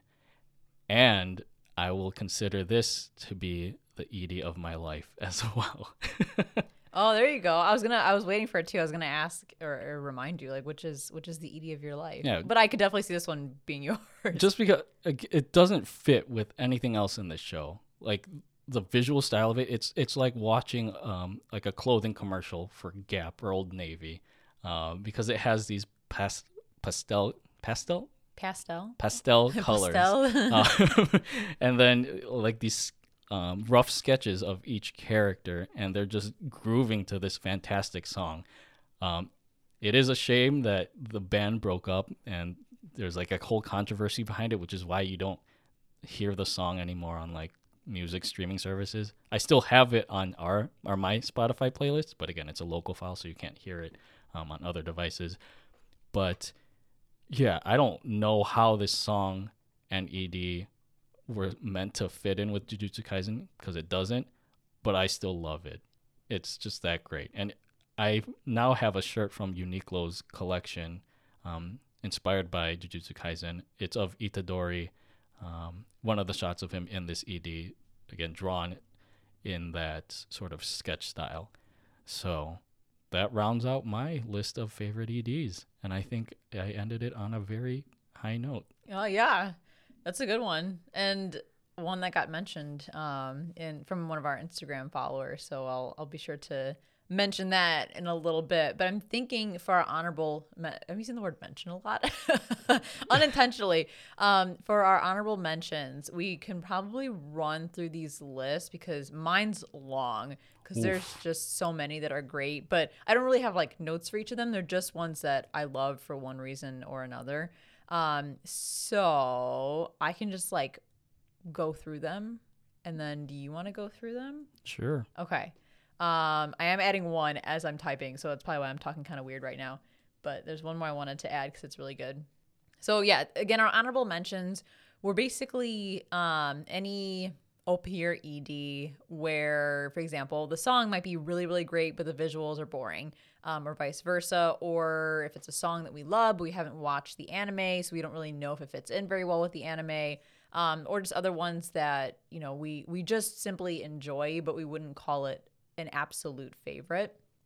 So I'm going to start off. As I mentioned earlier, I told myself that I would be good and just pick one JoJo, OP, or ED for my favorites list. Otherwise, the list would be super fucking long. But I had to put the rest of my my quote unquote favorites on my honorable mentions.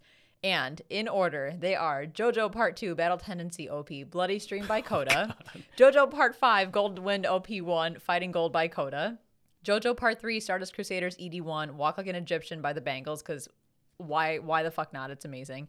JoJo Part 4, Diamond is Unbreakable ED, I Want You by Savage Garden, JoJo Part 5, Golden Wind ED1, Freaking You by Jodeci, because that's What? awesome. And I did forget to put JoJo Part 1 and Part 2 ED. Um, Yes. Phantom. Phantom Blood and and Battle Tendency ED. Um, yes, by or no roundabout by yes. No.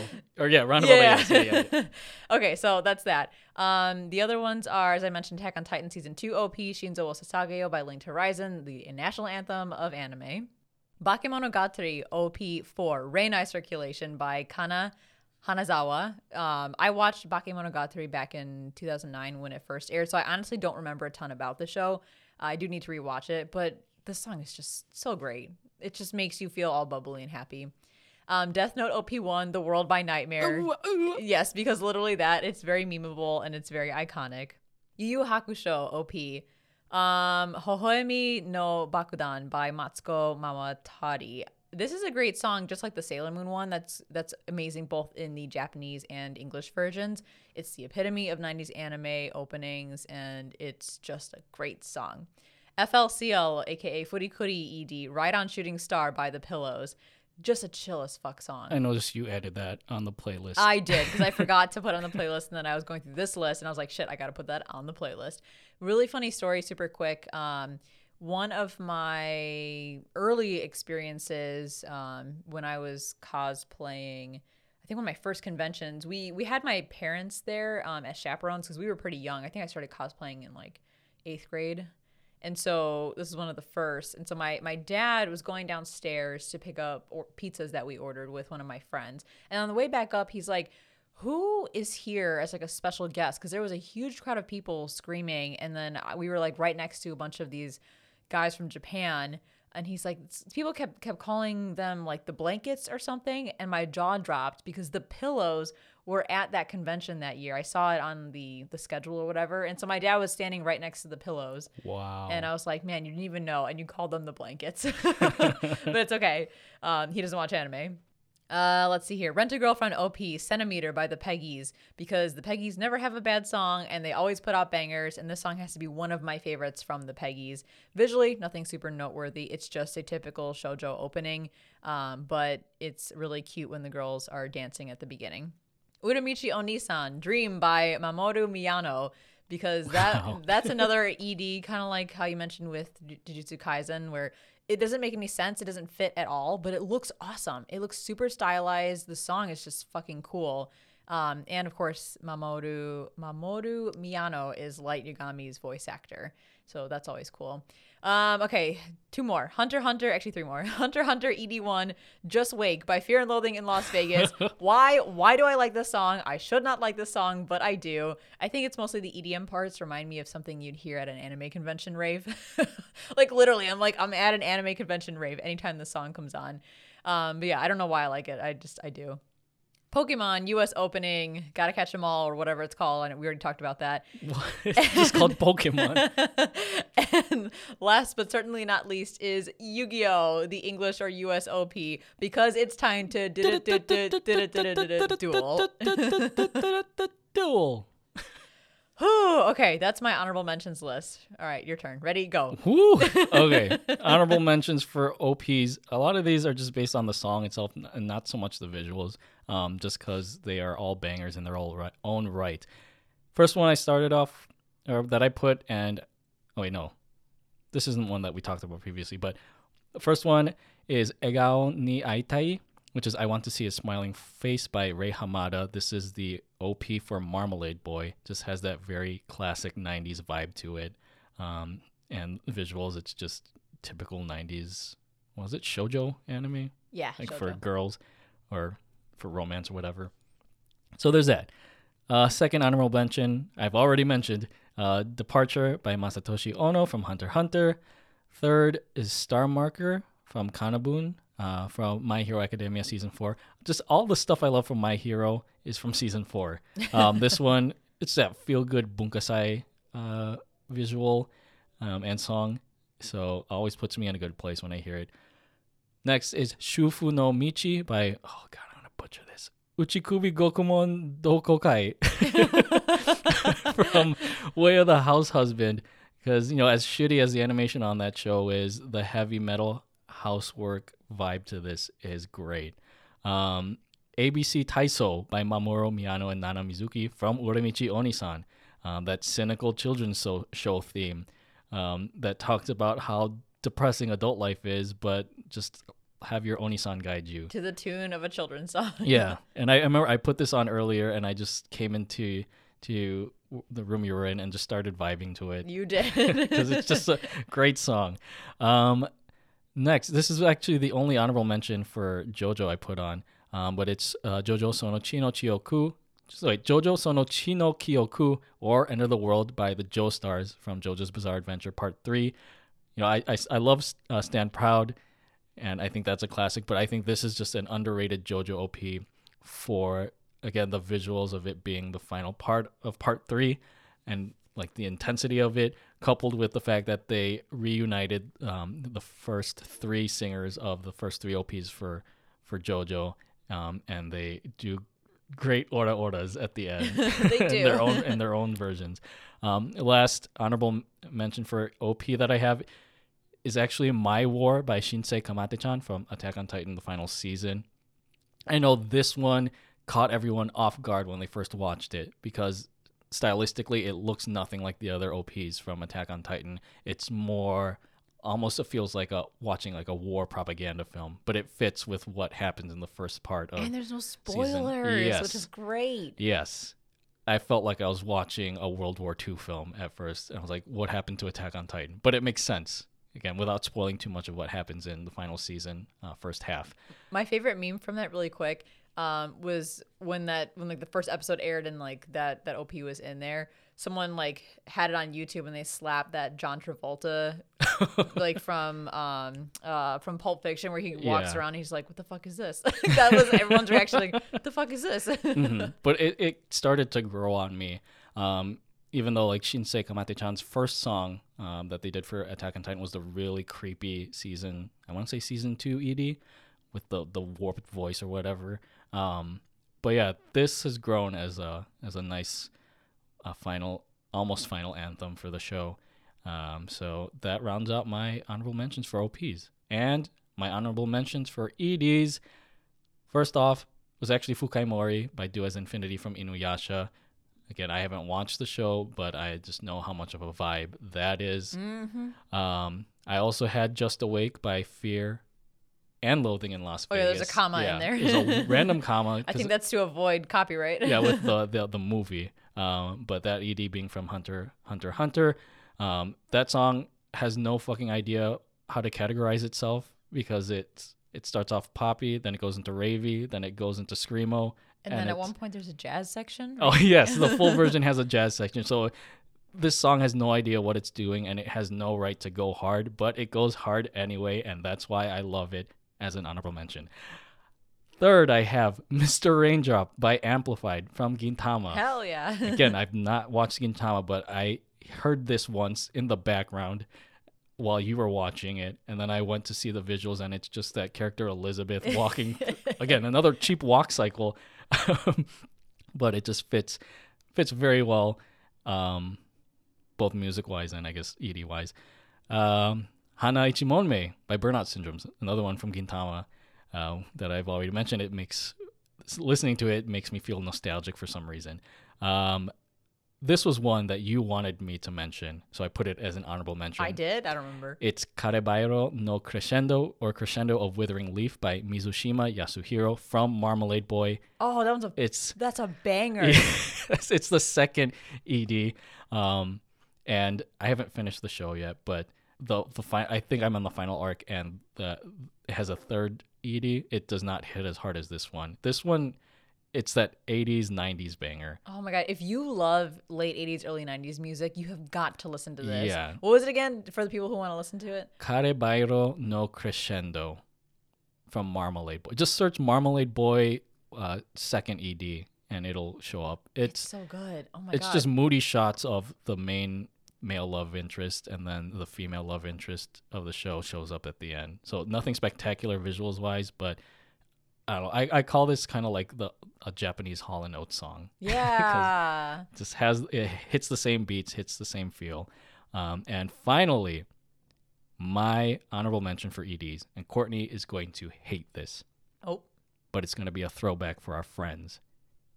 Hare Hare Yukai from the Melancholy of Haruhi Suzumiya. Oh my god! I hate Haruhi Suzumi. I forgot how I stumbled upon this song. It was back in college, but we started playing it, and then I watched the choreography of it, and so I started doing the dance. And just at random moments, um, I would start playing this in the car or just at a friend's house, and we would all break out into the dance. But you hate Haruhi, but I love the song. So I know you love to torment me by playing it at random times too. I, I I apologize, I guess, to anybody who loves Haruhi. I know there's a big fandom. I gave it a fair shot. I watched the entire thing, and I just couldn't. And I'll leave it at that. but I just love the song. I yeah, I watched know the you show. do. so I'll, I'm gonna play it. Now. It's it's it is now on Spotify. So No, please Yes. spare me. Don't put it on this. Uh, if you put on the playlist, I'm just gonna skip it when we're listening together. again to promote my playlist, it's three, two, one. Let's jam anime playlist on Spotify. All right, there you have it, folks. Our favorite OPs and EDs, as well as a long list of honorable mentions, because there are just so many good ones out there. I really hope we revisit this topic. I hope we do a part two at some point. I was thinking we could probably do one like for every year of Yeah, because every yeah every year there's more and more great OPs and EDs that pop up. So I'm sure we'll we'll have a part two down the road. Um, but as mentioned at the start of this episode, we did receive um, a lot of Instagram submissions because we asked everybody on Instagram that follows us to send in whatever your favorite OP or ED is.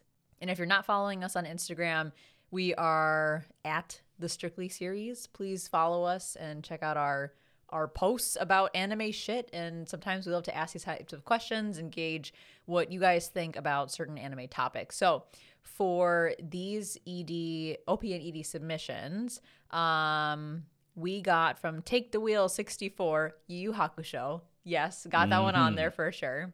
Between the Gutters said Cowboy Bebop. Of course. Absolutely. Can't miss that one.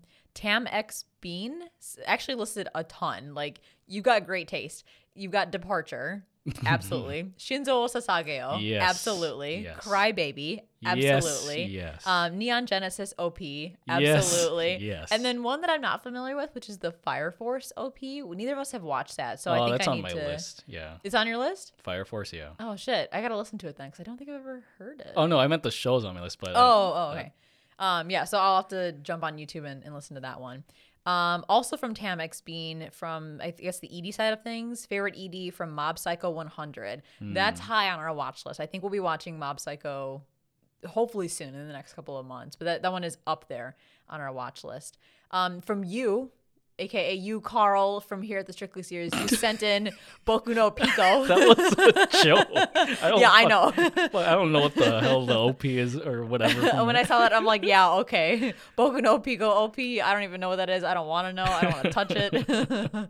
but yes, thank you for sending that in to You're me. welcome. Um, our good friends at Anime Headliners said, ah, too many to name. Maybe OP, or sorry, maybe Bleach OP7 After Dark and 99.9 Mob Psycho, Mob Psycho opening and o- OP13.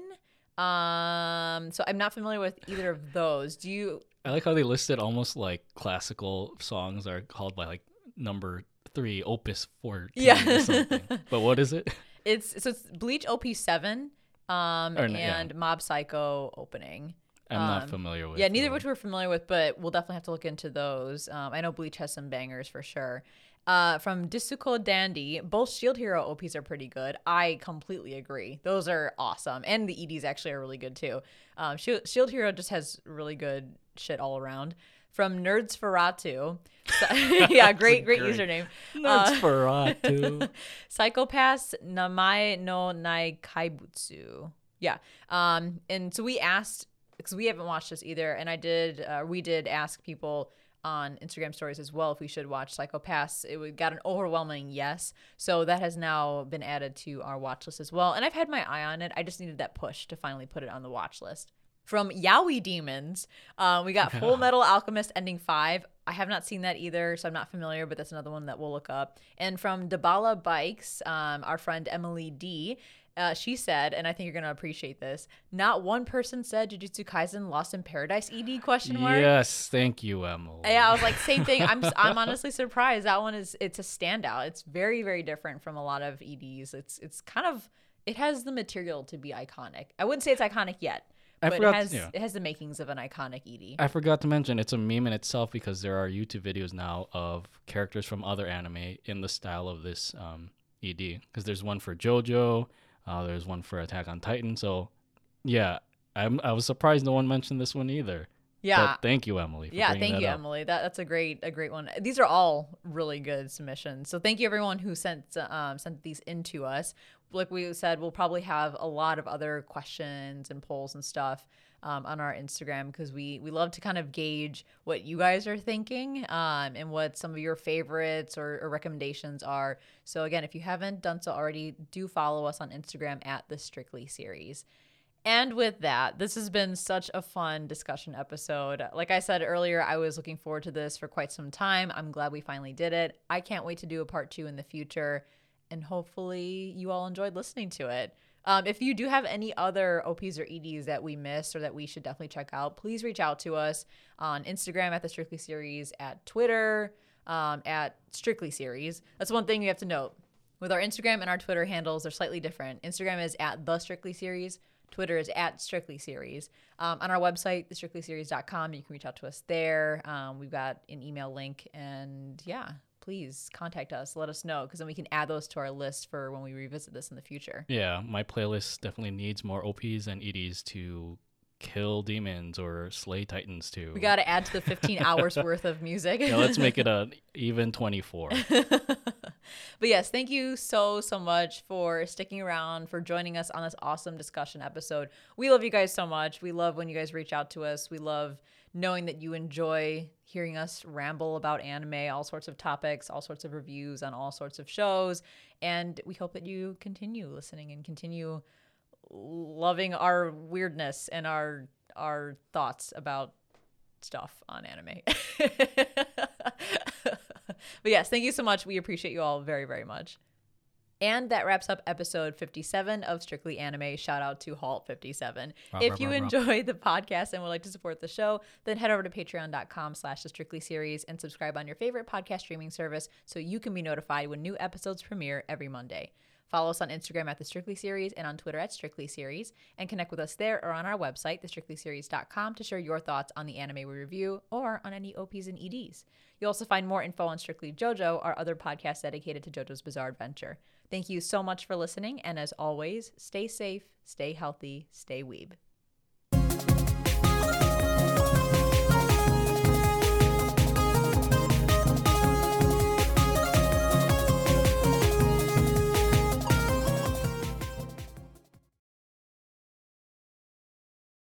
Welcome to Strictly Anime, a podcast for anime reviews and discussions by casuals for casuals. My name is Courtney. And I am Carl. This is episode 57. So. I started mm-hmm. laughing. I knew I was going to do that.